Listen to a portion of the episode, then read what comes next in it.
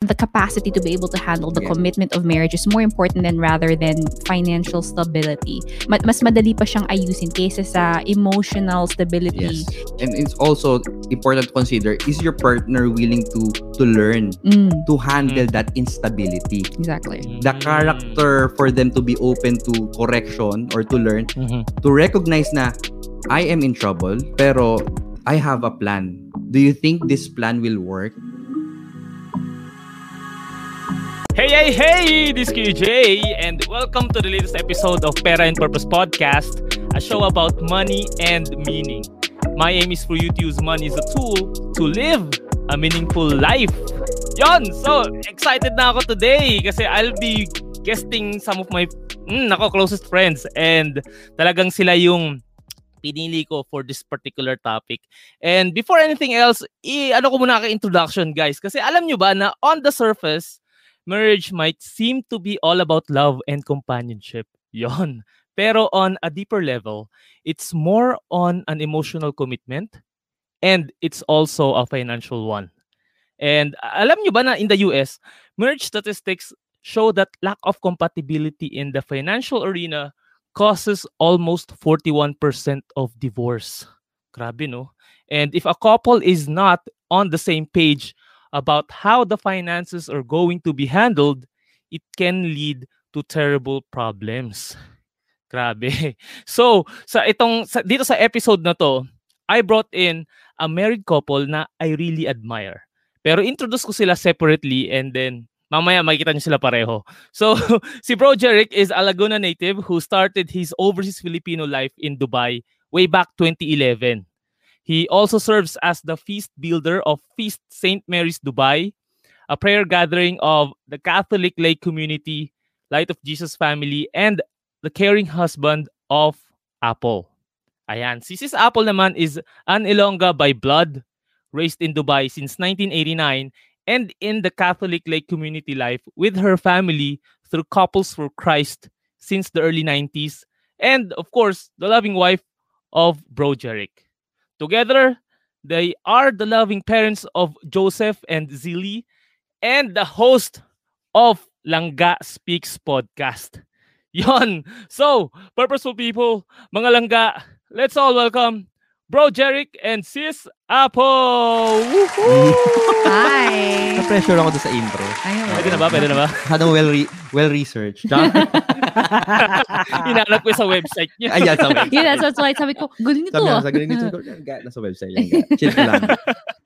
ano yan? Public info yan. Ah. Public info para baka mamaya may, may intro ako na mali eh mamaya, 'di ba? Yeah. Thank you, Jay, for ano. having us. Ah.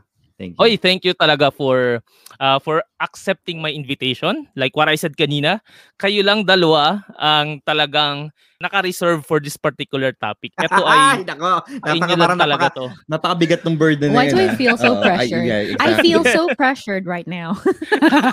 don't don't be kasi alam niyo I just eto I'm I'm not sure if I've said this before sa inyo guys kasi naalala niyo nung nag uh, umattend ako nung uh, seminar ng The Feast yung I Love Life that Mm. was I think three three years ago na ata yun and Grabe, tagal. I wanna thank you guys kasi kayo yung nag-inspire sa akin na naalala ko doon sa talk nyo na yon na-mention nyo doon yung feel your love tank first. Single pa ako noon eh. And sabi ko, grabing galing tong dalawang to ah. Galing nila magsalita ah, mga lodi ko to. Pero ang yung yung yung seminar na yon ng I Love Life until now nakatulong siya sa akin and I wanna use this opportunity sa podcast na to to uh, say how grateful I am dahil nakilala ko kayo through that particular seminar and through our community na The Feast. O yun. Praise So, Ah, Thank you. oo, sobra. And, and it, it, ito rin yung talagang way ko of at least uh, sh- uh, telling my audience na um, meron akong marriage models na very few lang talaga. Yeah. so kayo yon kayo yung talagang nakikita ko na um, magandang i mag, magandang i-model pagdating sa mar- married life and hopefully itong aking mga guests or mga guests tuloy mga audience will also get to know more about you guys through your podcast. So after this guys ha, if pagkatapos ng episode na to, go go and visit their uh, podcast kasi ang dami niyo matututunan doon about the married life and Catholic life as well. So yon Okay. and uh, thank you so much again. Yun lang. Tapos na yung Talagang Thanks. Tapos Well, thank, you, thank you, thank you guys. Uh, Thank you so much uh, for uh, uh, inviting us. We're for that. It so was so- thankful for yeah. this It's been opportunity. an honor. Parent purpose. so eto na. Mga langga. Why is money an important subject in marriage? Ayan, sobrang seryoso na bigla, no? Ladies Bakit first, why? ladies first. I was gonna say because you're the pastor of this family. Pasahan nga. uh Sige na. Ah, Ako ba? Ah, Sige. It's important kasi though it's not the the entirety of a marriage, it's important for for for you to take con- consideration of that because the lack of money, like what we all know, affects everything. Money is not everything, but the lack of it will affect most of the parts of a family life. 'Di ba? The emotions kasi will fade. Ah, hindi na ako kasing patay na patay kay oh, mukhang magalit, magalit. Lilinawin ko, lilinawin ko. Chill ka lang, Jay. Chill ka lang. Sige, Ibig chill lang sabihin ako. ko, may mga moments na hindi na patay na patay sa akin si si Apple. Because, Sure. because of certain, you know, yung certain right, that's factors, right. you know, stress, having kids, na divide na yung yung attention. Mhm. And of course, ganun din sa sa mga basic needs natin. Kung wala yung money as part of the planning or as part of the consideration in having a family, it affects uh, the rest of the component of a family life. Ay, that's that's me bilang padre de pamilya. Sa sa misis ko, hindi ko alam kasi ano naman eh. Nung kinasal kami, uh, what's his uh what's mine is mine. Um and then what's his became mine as well. So Sabi ko, Ay, oo. Ah, di ba? So, uh, kaya masaya ako. Okay lang. yung pala No, yung but- deal doon, ano? Uh, that's right. Um, but no, when it comes to money, it's not the most important thing in this world, nga, but it affects the important things in Mhm. our life. So it's really important now. We have to consider it um, on on its impact. Nga. true. Mm, lang. grabe. And yes, uh, pati ako yun din yung iniisip ko parang even sa sa Philippines, 'di ba, ang dami rin mga families na naghihiwalay. And lagi ko narinig pera yung pinag-aawayan nila pero I always want to uh, believe na hin- yung pera is yung problem about money is just the byproduct of it and I think it's Mm. more about yung mindset nila on how they deal with money. And mamaya pag-usapan natin how you deal with your financial differences. Pero ano muna tayo? Let's uh ano ba? Travel travel back in time. Mga Ayan, konting ano lang. gusto ko konting eh. rewind lang, 'di ba? Dito ako sumasablay eh, sa mga travel back in time. Baka may pag-travel na yun, te. May Ah, block. baka, okay. eh. baka sa maling time zone ay ba, mga maling ah, panahon tayo Hindi, bumalik may pandemic no, kasi, pandemic, na Pandemic. apektuhan Pandemic, ayan. Travel ban, right? May travel ban sa mga sulok-sulok ng buhay. so, eh, etong ano, during your uh, pre-marriage, nagkaroon na ba kayo ng time na bago kayo ikasal, um, nag-discuss na kayo about your financial, uh, ano ba, pwedeng financial problems or how you deal with money? Was it Mm. a big thing for you guys even nung nasa dating phase pa lang kayo? Mm. And when did you actually start discussing about money? Uh, first of all, that was my category. Sabi ko, kailangan Mm. mayaman yung mapangasawa ko. so, I was looking for a sugar mommy na, eh, first and foremost. Just to be clear. so, nung na-meet ko siya, sabi ko, ah, anong net Jackpot. worth mo? Bago natin pag-usapan yung self-worth mo. Hindi, hindi, hindi, hindi. Sige ka muna, Ga. Um, well, I think earning money at the time when I was still single kasi I really focused on earning money so that I could support my family here. Kahit na na-mention mga na dito nga ako lumaki. But it didn't stop um it didn't become a reason for us na ah okay uh, we're abroad wala nang problema sa pera but no um if people think na for kids who grew up here wala na silang iniisip na financial problems that's not true. Um so we really I really strive to work hard para supportin din yung family ko. So I didn't really think of of the other aspects like for saving for myself or investing for myself um I wasn't really financially literate at the time um the only thing I thought was earn money make sure I have a salary every month para maibigay ko sa sa family ko ganon um then when we met because he had more experience or more exposure rather sa mga ganong klaseng information um when he was courting he actually gave me a crash course on how to Wow. on how to invest um, and what to do with my money and how to handle my money. And I was like, okay, this is a nice, interesting way on Clickbait. Oh, clickbait. how to increase my net worth. um, but it helped then kasi in um, we didn't really talk as specifics in okay, how much do you earn or how much do I earn, Mm. mga ganon. That came a little bit later. Pero how we handled money, um, these were things sa character niya that I saw while we were dating. Kung kunwari kuripot siya, um, Mhm. kuripot ba siya kasi ayaw niya mag-let go ng money or is because he's saving because he knows that there's a greater purpose for that money Mhm, na mhm. hindi he doesn't give into kung ano mga nararamdaman niya at the time. Um, I Ngayon- saw how ngayon his kasi nag-give in ako.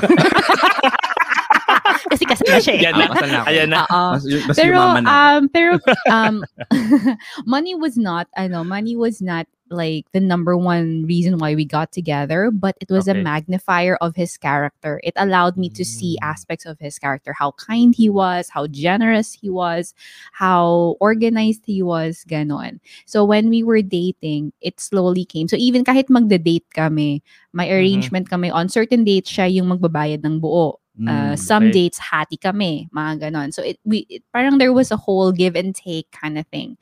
And then the closer we got to getting married, um, we became a little bit more ano na, um, combined na when we got engaged with na, yeah. um, when we started prepping for the wedding, budgeting for something Ah. together. That's when we became a little bit more open pagdating sa personal namin na financial assets. Yeah, just to just to ano, ah, just to take a note of what you said. Mm. Ah, totoo 'yon nung nagliligawan kami. Sabi ko, ah, nakapag-start ka na ba mag-invest like, you know, apart from saving. So sa, Mm. saver naman siya. I'm a saver general. kasi. I'm a super, saver. Super pero- as in, naalala ko, grabe yung na-save niya sa Pilipinas. Grabe ko, ka okay na to. Pwede ka na pakasalan to. Meron na kaming budget. Pwede na, jackpot na, di na ako kailangan mag-isip. Hindi, oh, hindi, oh, hindi, oh. Uy, Ah, iniisip ko rin yun. na, mga purposeful people, hindi naman ganun. hindi, hindi. hindi. Ah. ko yun nga. Pero we were friends before we really Mm. got to to to be in the courtship stage. Kaya Mhm. nakilala ko rin siya kasi nung nakilala ko siya sabi ko, grabe naman to. Ano? Talag kasi back then he was she was driving ano ha. Ah, a patrol, naka-patrol pa siya no. Uy, Sabi grabe. grabe naman to babaeng to. Naka, grabe yung mga sasakyan. Talagang yayamanin talaga.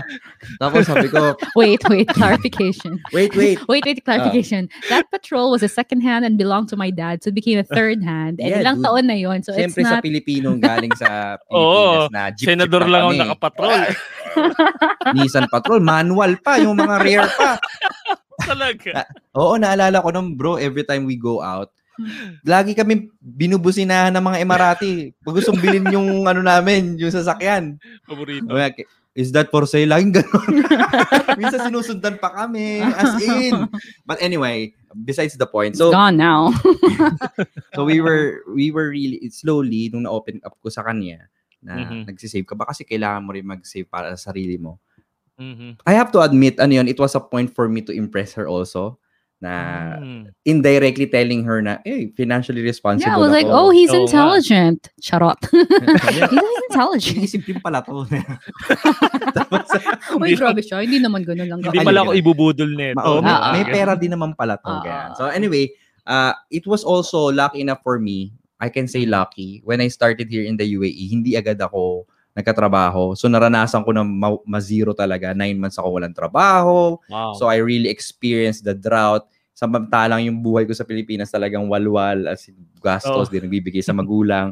Ganon. So when I had the opportunity to really start here in the UAE, I made sure na I make up for the lost time na hindi Mm. ako kumikita, na meron akong utang. So it just ano nung bu- nung punto ng buhay kong yun nung na-meet ko si Apple, I was just there. Like I was Ah. really planting. It was a planting season. I mean, until now we're still planting naman. But it was that moment na I do ano naman, meron naman akong saya sa buhay. Pero ibig sabihin, I was open enough. I was confident already on sharing to Mhm. her what I know.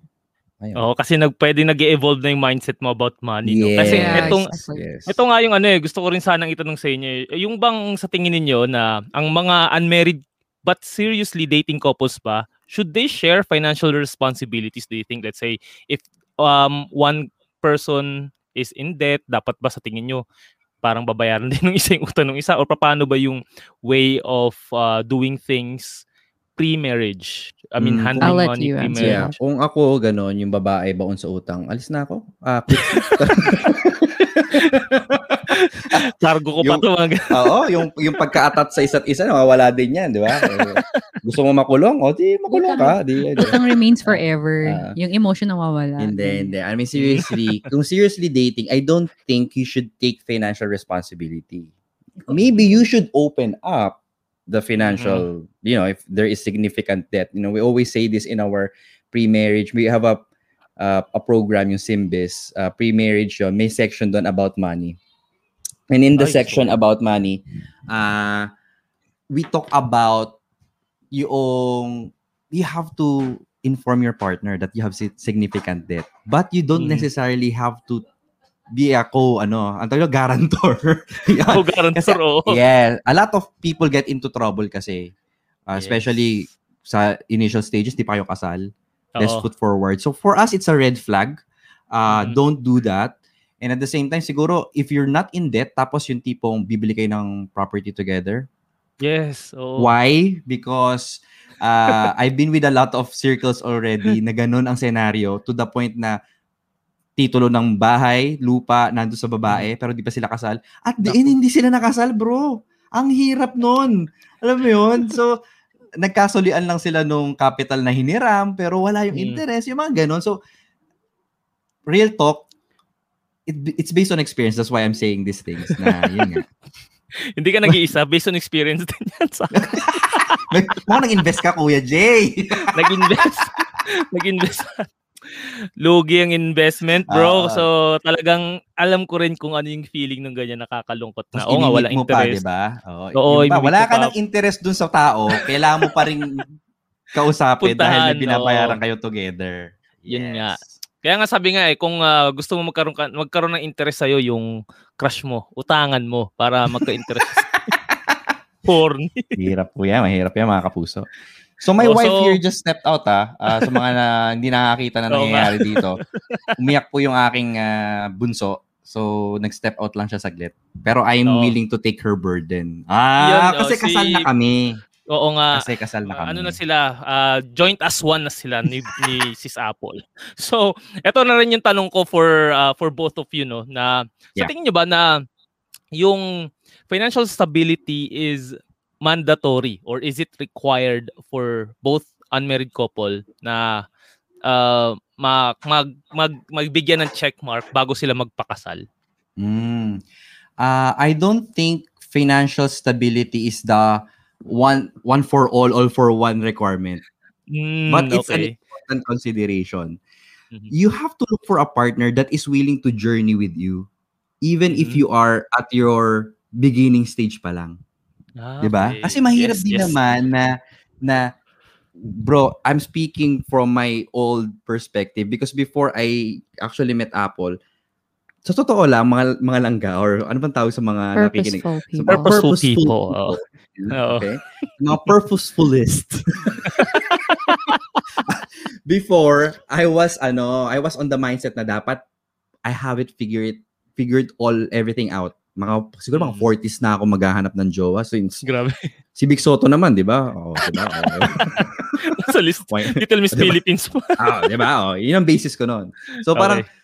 sa lalaki naman, hindi masyadong time bounded versus Oo nga, oo nga. women. So ganun dati na kailangan figure it out ko na, may bahay lupa, kotse na ako. Mm. Tapos, then it dawned on me, what if nandun ako sa point na yun, tapos mamahalin lang ako ng tao na yun because eh, Oo nga. seemingly figured it all out already.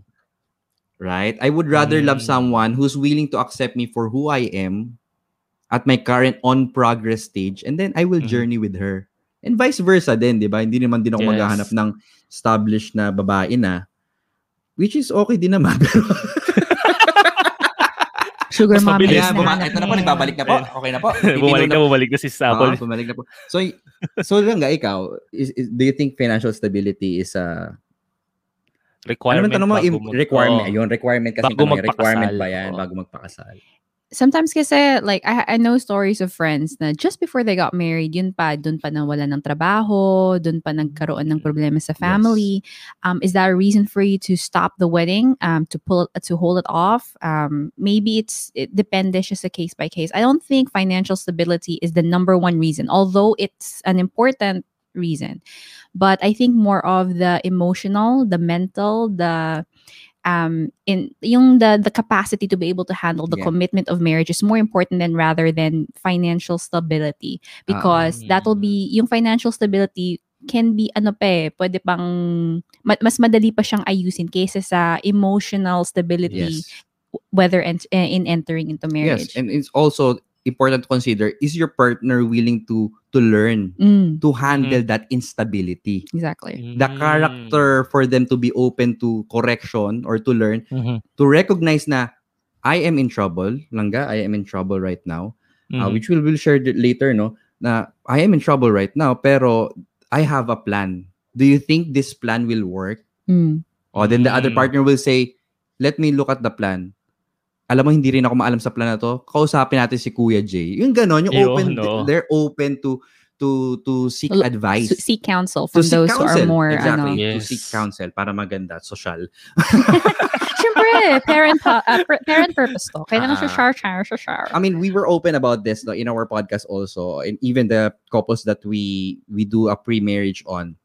Mhm. When when Apple and I got engaged, she was open to me that she would be taking a loan into our marriage.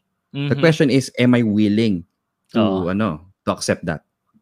'Di ba? So, Yes. kasi hindi, pwede ko sabihin na, hindi, problema mo yan. Single ka Mm. nung niloan mo yan eh. Mm. But, but I was, ano, it was transparent to me and I saw the reason behind it. I saw the planning on it. Mhm. So we took the plunge. Ibig sabihin, financial responsibility siguro. Yeah. Yung sense of financial responsibility Rather than is stability. rather than stability. Kasi stability Oh. can always be shaky eh. You know, it's a continuous growth process eh. Yes, yes. And actually, kahit siguro stable kayo pre-marriage and then syempre may mga nangyayari sa buhay na during Exactly. marriage, 'di ba? Mm-mm. Pwede rin mag ma-shake ang inyong family and mapunta kayo sa financial instability. Pero maganda Yeah, sinabi exactly. niyo nga na ang mahalaga pa rin is yung maturity, yung like what you said, yung uh, communication na nandyan. Mm-mm. And if willing makinig yung bawat isa sa plans na gusto nilang sabihin, then that's Yes. far better than being financially stable. Kasi may na, o nga, no, kasi napaisip ko, baka pwede naman na yung isa financially stable lang kasi pwedeng it was given to him or her by the parents, pero Oo. In Or terms of attitude, oo, in, term, in terms of attitude or character, hindi siya ganun ka, kumaga, hindi Yeah. pa siya ganun ka ready for the married life. So Yes. yon, grabe, galing. Thank you, thank you guys. Eto, quick story na lang nung kasi ang ganda nung ano niya eh, nung nagtatanong ako kay Bro Jeric ng tips sa kanyang wedding ring and sa kasal niya. Sabi ko, talaga ba? Ganito? Ayan. Ito yun? so ito nga, iku- kwento mo nga mabilis lang bro, uh, and Ah, sis Apple, Ah, yung, ayan, yung kwento ng ring, Kahit wedding, engagement and ring eh, other dito eh. expenses. Ayan oh, grabe. Ay, ah, yung engagement ring, ano, I mean, I, I knew naman beforehand. I mean, depende naman to sa couple, no? Sa, Yeah. sa kanya, Yeah, yeah, ayaw daw yeah, niya may bato. Oo. So, Because I'm very clumsy. So I was like, if you give me something with the stone, for sure I'll, I'll scratch Oo. you. I'll drop it down the sink. Mga ganon. so Ganun dinaan ko sa ano, dinaan ko sa meaning. Uh, Yun. Pera in purpose. Kami purpose May meaning. yung yung engagement ring na binigay ko. So yung binigay ko sa kanya, knot ring, K-N-O-T ring. So yung knot ring, basically yun yung uh, symbol na iniiwan ng mga seaman ba- back then as a Okay. promise ring. And then I bought it online, you know? Etsy. Etsy. Oo, Etsy, Etsy ko oo. pa- Mm. Etsy ko pa binili from Canada and stuff like that. And then yung ring namin, I think it was 15,000 back then, no? It was around 13,000 pesos for the both of us already. with Wow. engraving Uh, with already. engravement na. And then Okay just na bought it ah. in, in, in Souk. Kasi ito, ayan, ganyan. Ano lang, wedding band It's na. literally just a gold band. Yeah. Um, because one, then I did. I we're, I'm not also not ano sa stone because I I saw Mhm. din sa mga magulang ko. They only had stones in their wedding ring when yeah no I think there's 25 Oo. years married ganon. And I I also figured now when I get married we're gonna have kids. I'm gonna wash diapers. I'm gonna clean the yeah, house. basically. So, I didn't want to be the kind of person na tatanggalin ko yung sing-sing ko or pag uwi kami, kailangan ko pa So, siya na- itago. Natatawa ako kasi ang rason ko talaga for agreeing for a wedding band also is ayoko na siyang tanggalin. So pag naliligo ko, nahugas ang Yeah. puwet. Wala tanggalan, Yeah, ba? so that's just our Oo, personality. exactly. So, I mean, Yung iba kasi um, friends, alam ko, tinatanggal pa nila, nawawala pa, nananakaw. Kailangan palinisin. Mm, Tinatanong pa sila ng asawa nila. High maintenance, no? Oh, ba't di mo suot ngayon yung singsing? May mga ganun-ganun pa. Oh. Although Oo. we're not, although we're not, not dismissing. Hindi, hindi, dinidismiss. Although we're not dismissing. Masali ako sa inyo. No, we're not dismissing, but because that's just how, that's the nature of our I mean, to each his own as well. Yeah. So, Uh-uh, this is a quick story on how we came about sa... Mm. Maybe, maybe pag nagbago isip niya, tatanggap na siya ng diamond, ganyan. Diamond. Renewal. Grabe ka na. Oo, sa give it to renewal me. pwede yun. Yeah, just add the value in my Cash na bank lang account. daw, cash. cash, cash na lang. And yung yung na lang eh. yung yung wedding ninyo was so ano ba? Um ano bang word doon? Yung talagang Was so, solemn na uh, raw. raw na I mean sa St. Mary's and talagang yung family members lang yun nandun. Like, Yeah. sabi ko, pwede, pwede pala talaga yung ganitong setup eh. And, and Actually, it and was quite. It was quite. Um, one. It was because we are both part of the community, and we have a lot Uh-huh. of family and friends. So there were quite a bit. Pero when it came to the expenses in yung in relation to the number of people, we didn't really spend as much as people thought we spent on. Yeah. Um, We Mhm. cut down on expenses that we realized na people wouldn't really remember later on. Yeah, and also ano, it's a matter of priority. Our priority back then was to uh, save as much money as we can sa mga magbibigay sa aming regalo. We Mm. want to be able to to put it into an education fund kasi we we Yes. got some units noon for in the states. for a So, yeah, theology for, course. theolo- for a theology course that we really wanted to be in. So Nice. as much as possible, we really had to ano uh, prioritize and may mga heartaches talaga yung katulad ko gusto ko talaga maganda yung video namin. Maganda yun Mm. naman yung Pero video sa kanya, oo nga, maganda naman. Pero ibig sabihin sa kanya, hindi siya super priority. So we had to cut costs on on those parts. Uh, Mhm. Ano pa ba yung mga giveaway? So sabi ko dapat wag na natin sila, wag na natin paramihin yung Magnet. mga magnet nila. So ensaymada, yun ang mga Nakapagdaon pa yung mga tao the next day Oo. kasi Sunday yung kasal Oo. namin. So yung mga pumasok sa opisina, may mga baon sila for the week. Oo, sa mga hindi nakakalam ng ensaymada, ang cost price po nun 2 dirhams. So mga 20 Pwede na. 24 Uh-huh, uh. mga 24 dir- 24 Um, and then- pesos. And then what we did, we didn't uh, have our reception in the hotel. Uh, we just Mm. went to Zabil Park, uh, set up an area there, an Mm. open area. Tapos, ayun, isaw, kare-kare. Wow. Bulalo ba ata yun? Tapos sagot gulaman. Sobrang kanto Oo. in a way. Wow, Pero it was, taray it was ka. nice. It was, Zabil Grabe Park kanto. Oo. Zabil Park, under the frame. Under the Ah. frame. frame in progress pa nga Oo, yun. hindi Wala pa pa yun nun eh. Wala Ah, pa yung kinoconstruct frame. pa. Kinoconstruct pa siya. And yung nagkasal sa'yo si, si Father Chito yun, di ba? And Yes. parang Yeah. I think, ilan lang kayo dun? Tatlo lang ba kayo dun sa ano? Tatlo lima ganyan? Ay, Hindi No, naman, no, hindi no, naman. no. It was the whole, Ah, ano naman. There We- was the We family had the naman. whole chapel. But only the chapel we didn't want I didn't Ah. want to walk down kasi the big um aisle. aisle. I was actually saying, can I just come from the side entrance? Because Ba yan? Basta ganon. no, So, but so um, but chapel. Napakasimple ng wedding. And like din nung sinabi nung nagme-mentor nga sa akin sa personal finance, si Coach Efren, sabi niya, hindi, huwag kayong masyadong mag-stress sa wedding kasi it's about the marriage Mm. naman Yes. talaga. yeah. So, to be honest, ang na-stress sa amin yung mga nap- nagpa-plan, mga wedding planner, which is our family din, mga cousins. Oo. Kasi we didn't want to do anything. Parang yung tipong, Jeric, ah ito yung guest list mo, ah kail- kulang ng isang table. Hindi pantay, parang ganun sabi niya noon. Hindi pantay, parang 13 yung table. Sabi ko, tanggalin mo yung isang table. so, imbis na dagdagan ko at maging 14 yung table, para sabi ko, di tanggalin mo na lang yung pang 13, gawin mo na lang Oo, 12. para 12. Oo. Oo, ka- kanya-kanya na mag-adjust. No, but we were very blessed then um in that kasi nga um instead of going out and hiring all of the all the sup- suppliers we were so blessed nga kasi Mm. we had family to be able to share in that then so we didn't really I know we really um accepted help Yeah. um that's what really helped I know for us to manage in our budget. And to me, for me, to humble myself as well. na, you know, what's more important, I don't, parang sabi ni Apple, basta wala tayong, after the wedding, wala na tayong isip, ayoko na may babayaran pa. So, parang yun yung ano namin. Tama, oo. Wala tayong babayaran pa at dapat may sobra. Hmm. Mhm. So, okay, go. Let's, uh, let me die to myself. no, but in the end, in the end, um, because nga we we we um had to compromise on a lot of things, and. Um and because nga we really had uh, for this is also a, a moment for me to really be thankful sa lahat ng mga tumulong din sa amin through that whole experience, especially our family. Very supportive sila, very Mhm, mhm. hands-on sila. Kaya naging enjoyable experience. Hindi hindi namin na-experience yung sobrang pressure, yung sobrang stress sa kasal because we Mhm. knew na yung parang walang nasira na relationship ba during that process. So that afterwards we were Mm. really able to become one as a family with both sides as well. Kaya yun. Ang galing. So, babalikan ko pa kayo dyan sa setup ninyo after this. Kasi ma- I'm sure maraming may details pa rin yan na yes, pwede yes. tayong mapulot eh.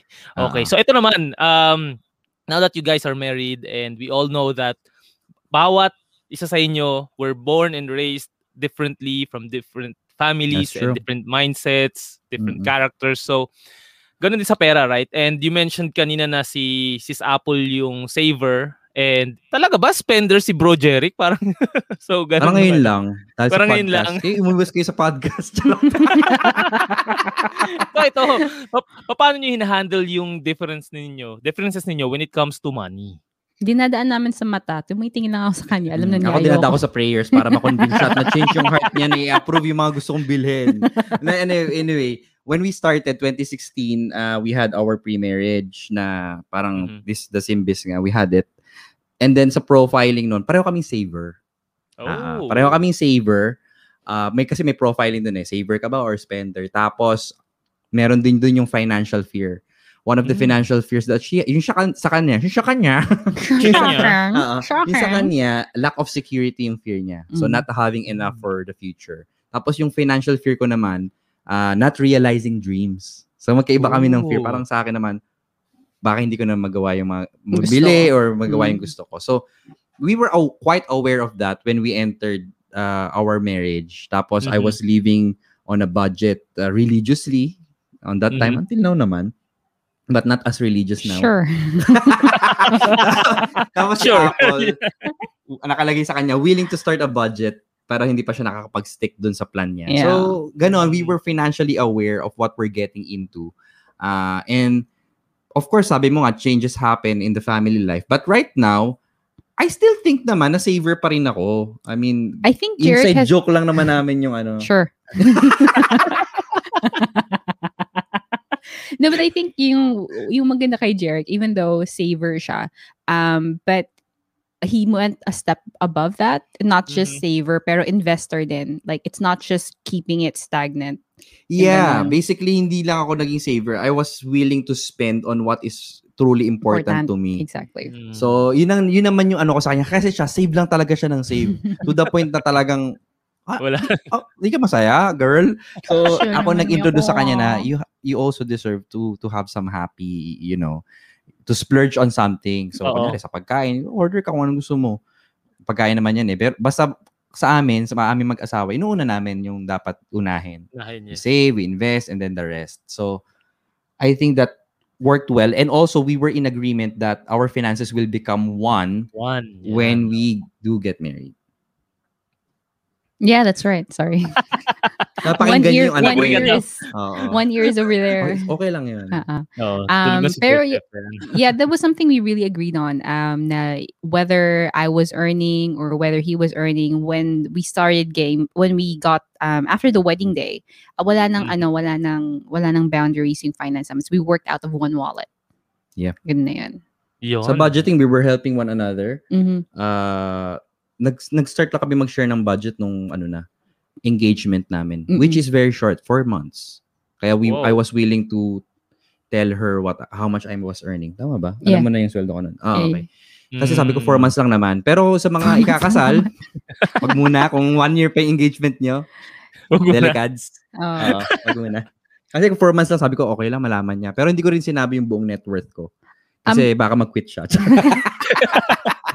Sabi niya ba ito pinasok ko? Ano ba no, Liit lang but um, but wait, going back to the um that that phase in pre-marriage phase, um, what he what we didn't know, kasi um, when we got into the relationship, we really focused na this is gonna be the person I'm gonna marry or not. So Mhm. when we became an official couple, we actually started saving for the wedding. um, by Separately. ourselves na hindi namin sinasabi sa isa't Yeah. isa, which was really weird Mm. because I didn't tell him, he didn't tell me. Two years later, we were able to get the um compiled, like parang, Or, nag-save na pala ako sa wedding natin kasi Oo. inassume ko in this time frame mag, mag Meron, ako na yung sa ano sabihin magpo-propose na ako. Tapos Oo. sabi niya, ah talaga kasi nagsisave din ako kasi ina-assume ko na ikaw na yung papangasawa ko. Oo. So that's why we were able to have such a short engagement because we didn't use our engagement period as a saving period. exactly, So, exactly. So literally those four months were just Ah. to handle papers, were to handle Yeah. like all of the other details, and then pay, boom, we got married in four months, four or five Mm. months, mga ganun. So naging clear na talaga na kayo na yung magiging um, magsasama forever kaya maaga kayo nag-save and nakatulong No, save. because if Hindi. Ah, because if we ako didn't muna, ako muna. okay, Sa ano ko sa, sa sa mindset ko bilang lalaki, nag-auto save ako noon, 'di ba sa Emirates NBD we have this goal goal account, parang ganon. Oo, That you cannot touch it. If you touch it, merong penalty. oo. Basta automatic deposit yon every single month for a, a fixed interest. So, I did that for two and a half years without her knowing it. And in my Nice. mind, I said, kung hindi man siya ang makatuluyan ko, bonus pa Oo. din dahil nakapag-ipon ako Yun. na separately. Sabi ko, kung hindi ako sasagutin ito, itong perang to, kawalwal ko to. Which hindi naman ganun kalaki. Pero ibig sabihin, uh, at least, you know, uh, that was my mindset. How about you? Why Shock- were you saving? shockingly, shockingly, yeah, we had the same mindset. I was like, Mm, okay, if nice. he's not the guy I'm gonna marry, then at least I'll still have money. Pinadala niya um, sa Pinas yung kanya naman. Yeah, I sent my money home, so I really wouldn't touch it. so, um, And later on, mga uh, Purposeful. purpose, purposeful people, no? Purposeful people. Later on, that money that she was sending back home Mhm. did not end up as our wedding fund. wedding Ah, fund, but rather it became a seed money for the apartment we have right now. Nice. Amazing, di ba? So how how how it works. So kasi nandun na yung pera eh. There's no point Oh. na padala niya dito. Talo sa So, currency. sabi ko, kung ano na lang yung naipon ko, sabi ko, kung ano na naipon ko, yun lang ang budget natin. Kaya lumiit lalo. Galing ah. Ah, Mm. Yun pala yung technique doon. Sige, ma- ma- Yan. babalikan ko nga to. Paparinig ko kay yan ah. Tulog eh, tulog eh. So Mamaya for sure, baka merong meron na naiipon yan, ayaw lang sabihin sa'yo. Hindi, open naman kami sa aming finances. Ayan, very good. Kaya ano rin yun, it's something na parang it's one of the things na dapat din talaga for me din na ino-open up before maging married na labas nyo lahat Yes. ng parang lahat nung mga um, Liabilities, burdens niyo, uh, yeah, liabilities, exactly. ganyan. Para at least hindi din nagkakagulatan kasi minsan nga, di ba? Akala natin yung nakikita mo sa nagka-date mo is siya na yun pero yung pala Meron yung iba kasi mga- yung mindset pa, 'di ba, nagbubukas pa ng secret account bago ikasal. Oo, 'di ba? Tapos magkakagulatan nakasal na sila, may hindi naipon ko to nung single pa ako eh. Alam mo yung ganun pero what? Huwag po ganun. Kaya. So ito, go, going to the next uh, set of questions naman about financial responsibilities. Na you, you guys mentioned na yung inyong income is um kinukombine Joint. ninyo as one. Yes. So oh, as married, so may nagbabudget or pero ano yan, kay, kayong dalawa yung nagbabudget or may isa sa inyo yung nagbabudget and paano ba toka-toka ba kayo na uh, si Bro Jeric sa rent, si Sis Apple sa studies or uh, sa pagpapaaral or sa sa kids or papaano siya? Talaga bang pinagko-combine niyo na lang and then Literally, we budget as if you know it's one fund. It doesn't come from here. Mm. It doesn't come from there. It's literally like the whole sum of our salary back. Mm. That's for the month, and then we distribute it. So that by the time our Oh. salaries come in for the month, Yeah, alam na namin kung saan pupunta yung pera Sa pera. 15 pa lang, alam katulad ngayon, may budget na ako for August. Mm, Set na nice. 'yon. But it will adjust based on this previous month's expense also. Kasi 'di ba nagbabago na may. So hindi pare-pareho yung budget namin every month. But we have Okay. Pero may mga percentages. fixed, uh, we have percentages that are fixed. Like for example, for us, we Ah. believe in solid tithing. So whoever salary comes first, um, because we consider uh the whole of our married Context um, lang din, magkaiba kasi yung salary payday date, namin. oo, pay date Mhm. namin.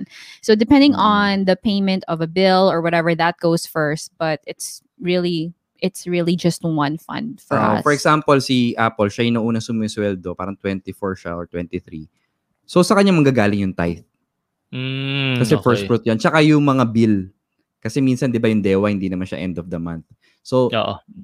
siya na yon. Kumbaga, sa kanyang fund yon. Pero, we have one Google Sheet that Mhm. is linked that we can have access to I just update it and then she she basically signs it off na okay sige okay yan. Signs it off. Approve. Approve. Ah, approve na yan. financial, ano, ikaw yung ah, financial officer Ah, ah, inyo. dati kasi we have money dates nung Ah. single pa kami nung wala pa kaming anak. Pero ngayon mahirap kasi. So in real time namin ginagawa. O, sabi ko sa kanya, ga, na-update ko na yung budget natin for the ano. Pati yung budget natin Okay sa app kasi may app kami for our daily spend. Uh, ano bang app natin? Good budget app. Kasi link Mhm. siya for two phones. So alam Ah. namin. Oo. so sabi ko, ga, na-update ko na rin yung good budget app.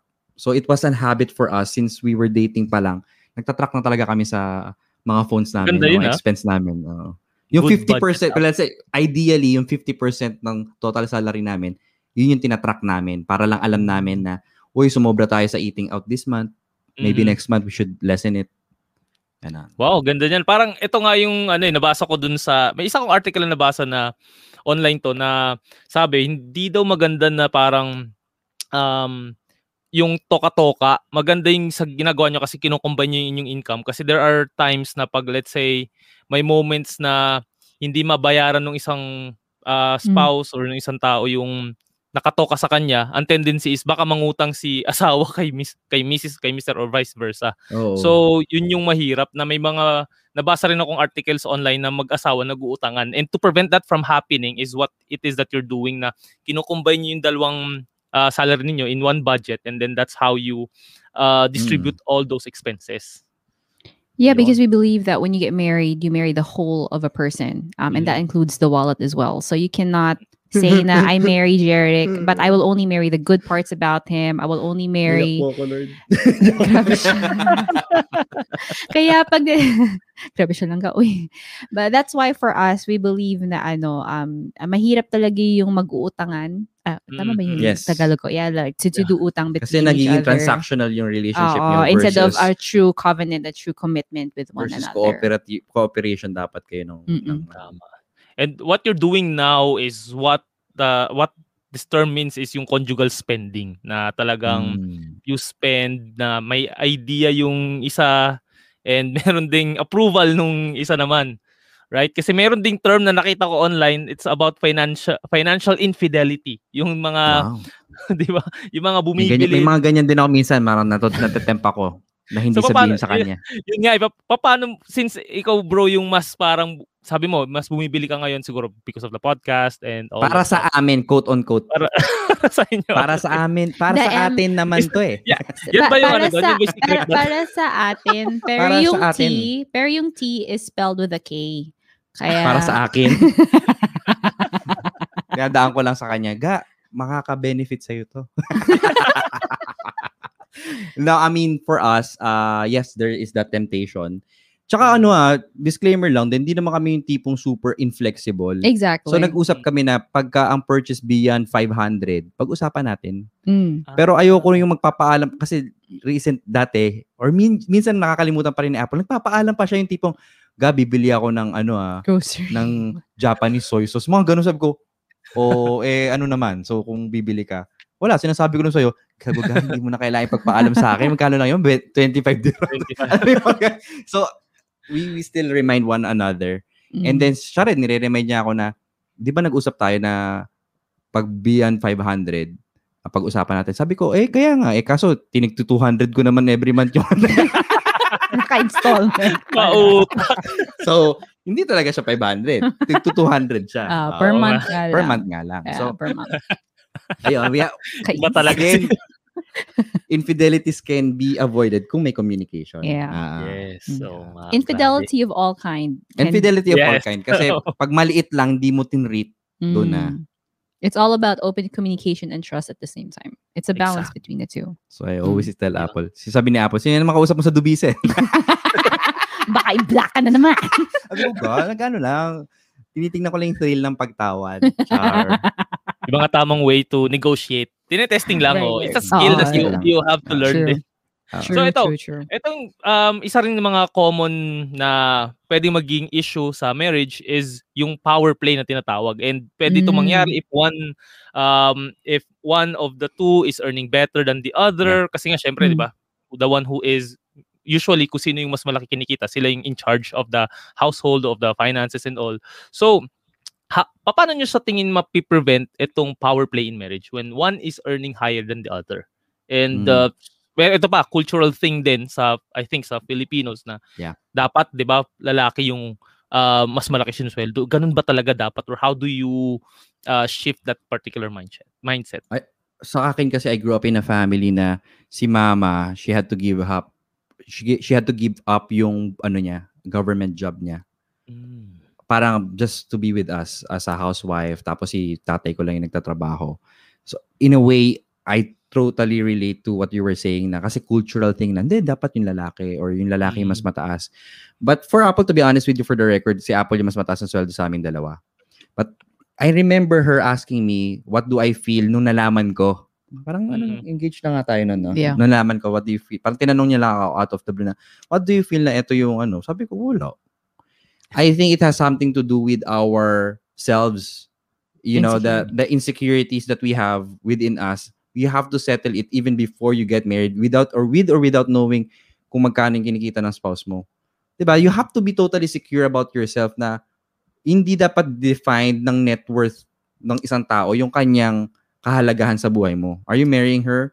Kasi nga 'di ba sa sa vow nga sa sa kasal for richer or for poorer, 'di ba? Eh paano kung Mm. mauna yung for poorer?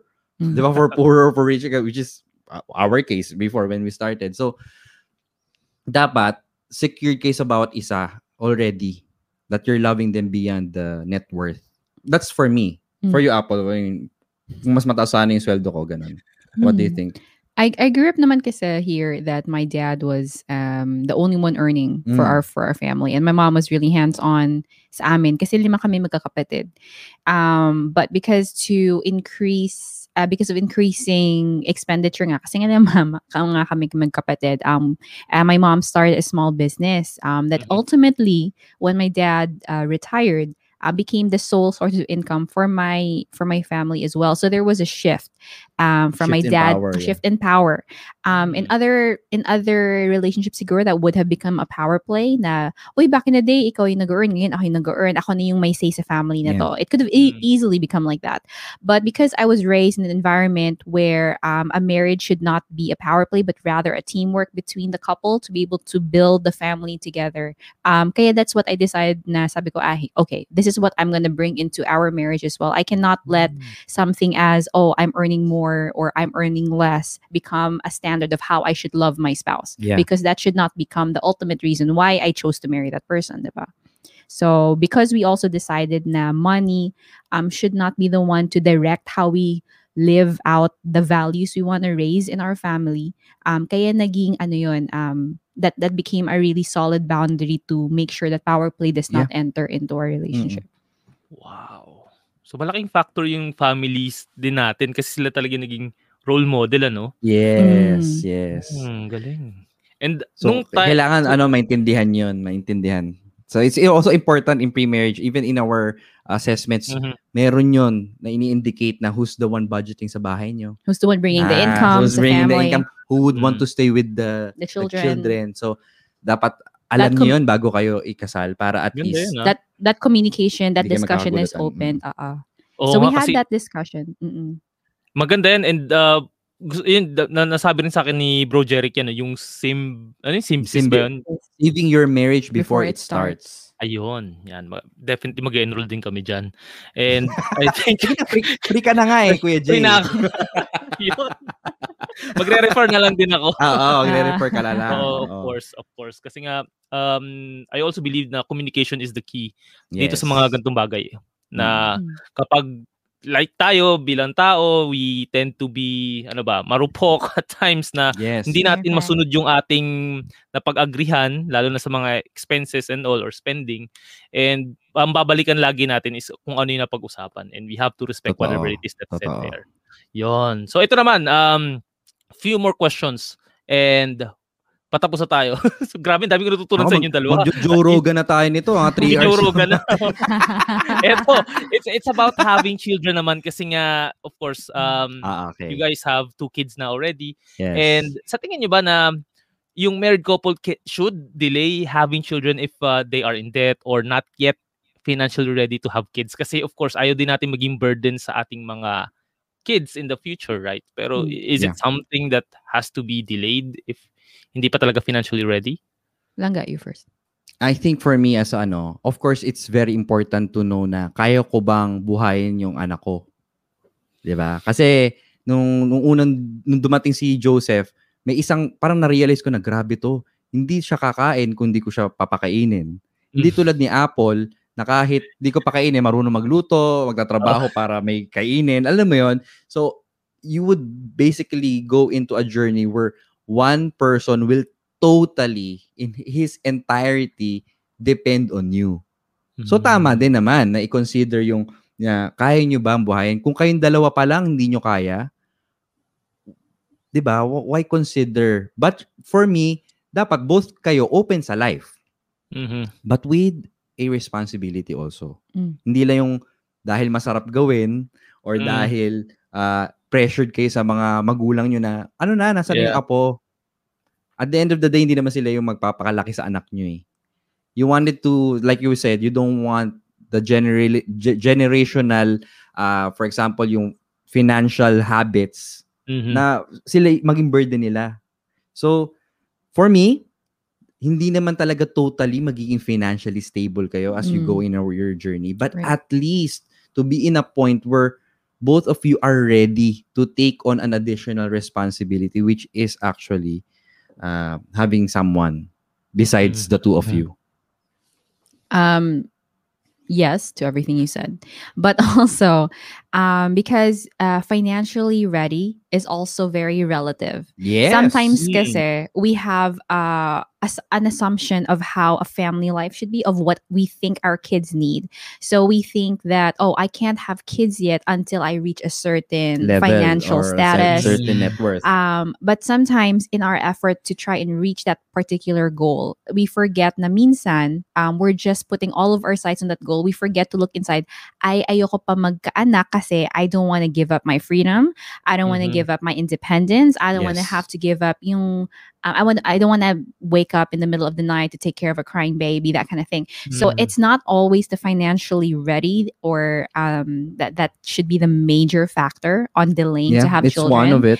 Um, but a major the major reason why a married couple should consider delaying or having kids Having is is if if you know um um ab- about all of these factors then kasi minsan um sa sobrang delay delay natin Pag ready um, na. pag ready na um who will ever say that you're ready just like Jerick he thought he would be ready to have a spouse when he's 40 because he thought that Mhm. will tick off all of the boxes that he thought was right but in the end correct me if I'm wrong. I don't think he regrets his decision getting married earlier and having kids earlier. On that right? note, may God be praised. so yun. Um, there are a lot of there are a lot of couples that we know that they less. they started with less, um, but Mhm. they're happier more than couples who have all the money in the world, but they're struggling to have children because they waited too long. Yeah. So Yun. there is that then. Kaya dapat talaga alamin nyo rin kung yun nga, ang ganda rin sinabi mo no, si Sapol na it is relative to to each and every one Oh, of us. financial Correct. stability, depende naman eh. Baka iba, 1,000 dirhams per month, stable na yun. Exactly. Mm, Some people hundred thousand a month already, and that's still not enough. Yeah, exactly. enough, yeah. So, not Yeah. enough pa din. Galing. Now ito, um, what about sa in-laws? Paano, s- meron bang, lagi, di ba nagiging issue lagi Part ito 2 na to, mga- part 2, part 2. Part two, part two. Can you just cut it right here? Cut mo na, cut mo na. Skip ko na lang to. No, no, no, no, no, please, please. What about So, ito. in-laws? Do they have a say? Oh, in do your- they have any say in your financial decisions? Or do you think, like, kahit hindi sa inyo, but ano yung perception or opinion nyo about this? Kasi nga, uh, di ba, nag, nagkakaroon sila ng parang authority in some of the decisions of uh, a couple, of a married couple. One of the best uh, advice that we advices that we actually heard was when we were preparing for our marriage. Anything that your in-laws would say or your parents in general, uh, don't dismiss it. Minsan kasi out of concern lang, di ba? Oh, dapat Mm. huwag kayo sumobra sa budget. Dapat yung budget nyo dito, ganito lang. So we always say, Ma, Pa, pag-usapan po namin. Ganito, Ma, Pa, thank you po. Pag-usapan po namin. Ah, it's not a yes, it's not a no No. but you do recognize their concern So, ganun lang. Pati sa guest list.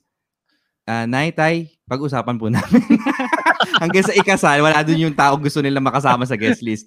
So, in our financial decisions, we always believe on leave and cleave. Mhm. So, whatever we decide as a couple, dapat we own it.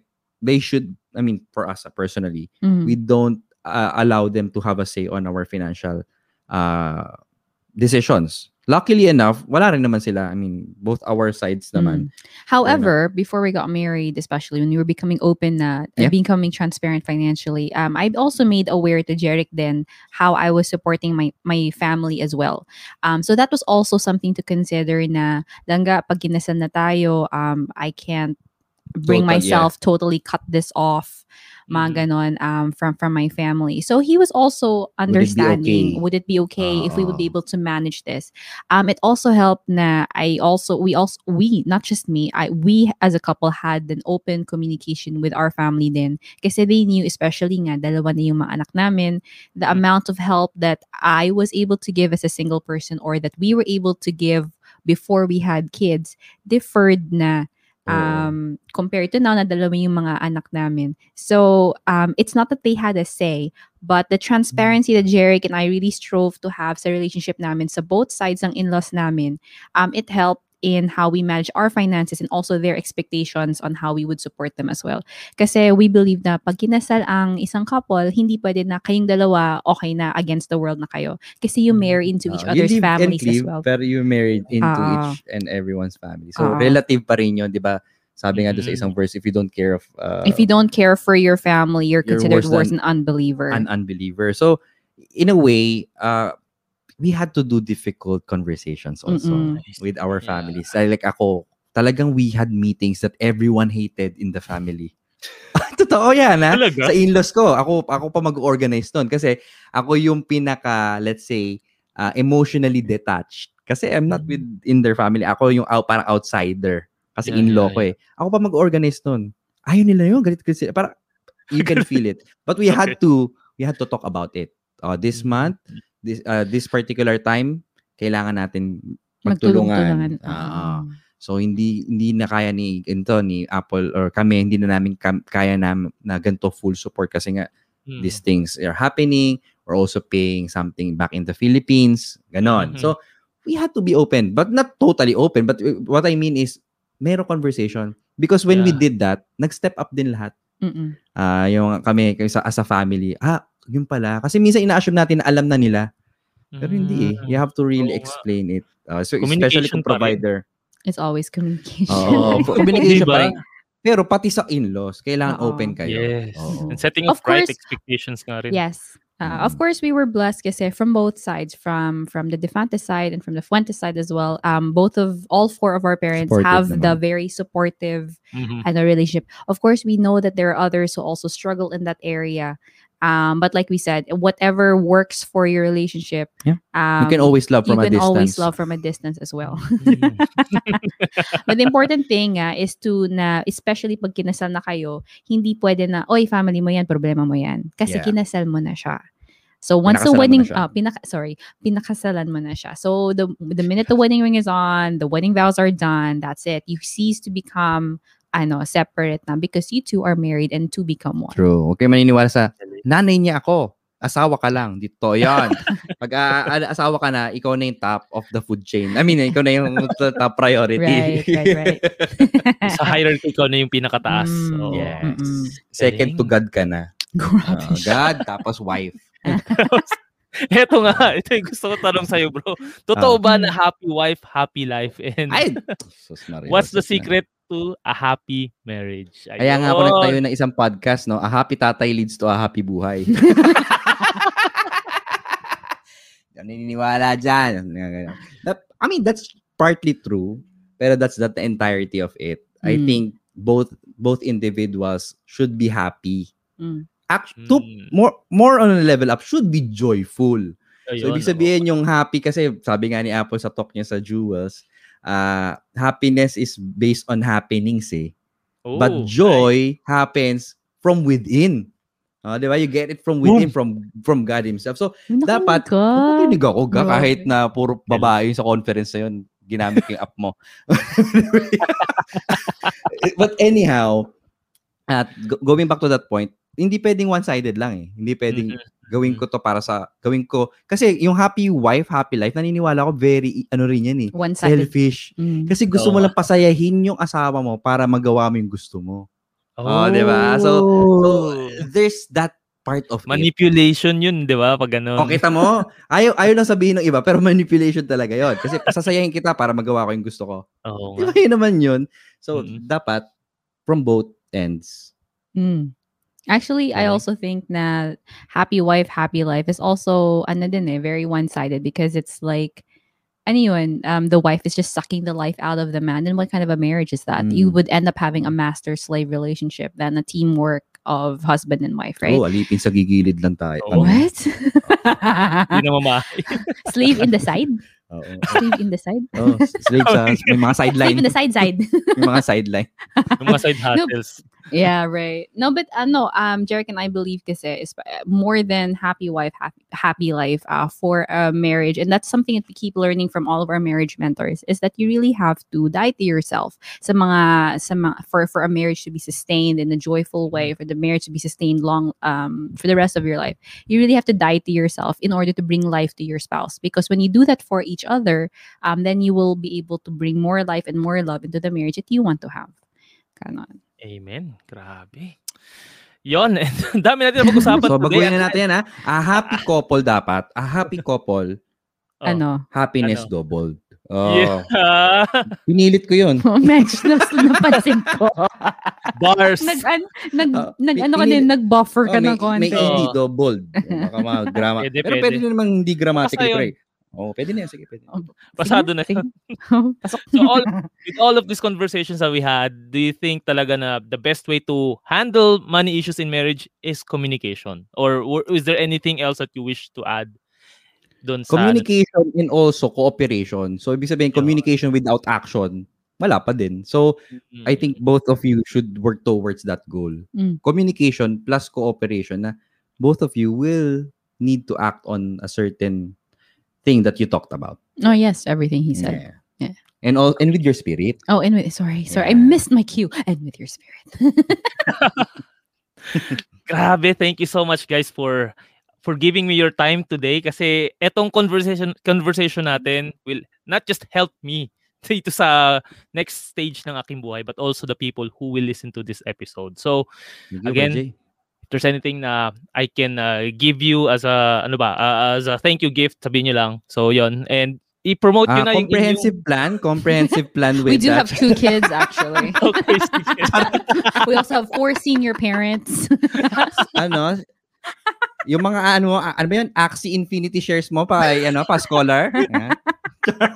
Actually, kakalaro ko lang kanina ng Axie. Medyo sabi ko, ang hirap talaga ganito, baka tagal laruin to. Sabi ko, pinag, ngayon lang naging okay yung server. Sabi ko, grabe. Sabi, kailangan ko talaga ng scholar, pero Naging scholar po tayo ni Kuya Jay. Ayos. Sige, pag-uusapan natin yan. Meron tayong mga kausap na, no? Sineryoso yun, no? Pero yes, may ganyan talaga, may, ganyan, may mga kausap tayo in terms of that Ah, particular subject. Parating po yan, So- mga parating na topic ni Kuya Jay. Mm, mga ka-axi.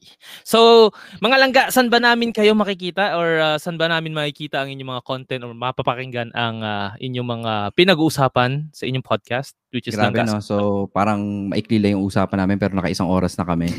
But, uh, yeah, you can always find us on the website, langgaspix.com. Everything is there. Um, you know, that's the beauty of podcasting. You can listen wherever you want to. Uh, may YouTube din daw tong uh, channel na to. So, talagang nagkilay po yung misis ko para I lang po sa inyo mga langga. you know sa how mga challenging it is. purposeful people. Kilay is life. Kanina, nagma-microblading pa siya dun Uy, grabe siya. sa bahay. Sabi ko, ga, Hindi naman microblading, kilay to mo." thread Ah, lang. thread charot. ka lang. Ah, gamit floss. yun lang, yun lang naman ng gasfix.com uh, or wherever you listen to your podcast, we're there. Ayun. And yung program ninyo na si, uh, sorry, hindi ko pa rin makapture. Simsys. Tama? Simbis, Simbis. Simbis. Yes, So, uh, yes, we're also uh, certified facilitators. of Simbis. It's a program for those who Ano ibig uh, sabihin ng Simbis? saving your marriage before it starts. So it covers a lot of things. It's basically an assessment, and we're certified facilitators. So we help you Go um, through the report. Yeah, go Yeah. through that report. Yeah.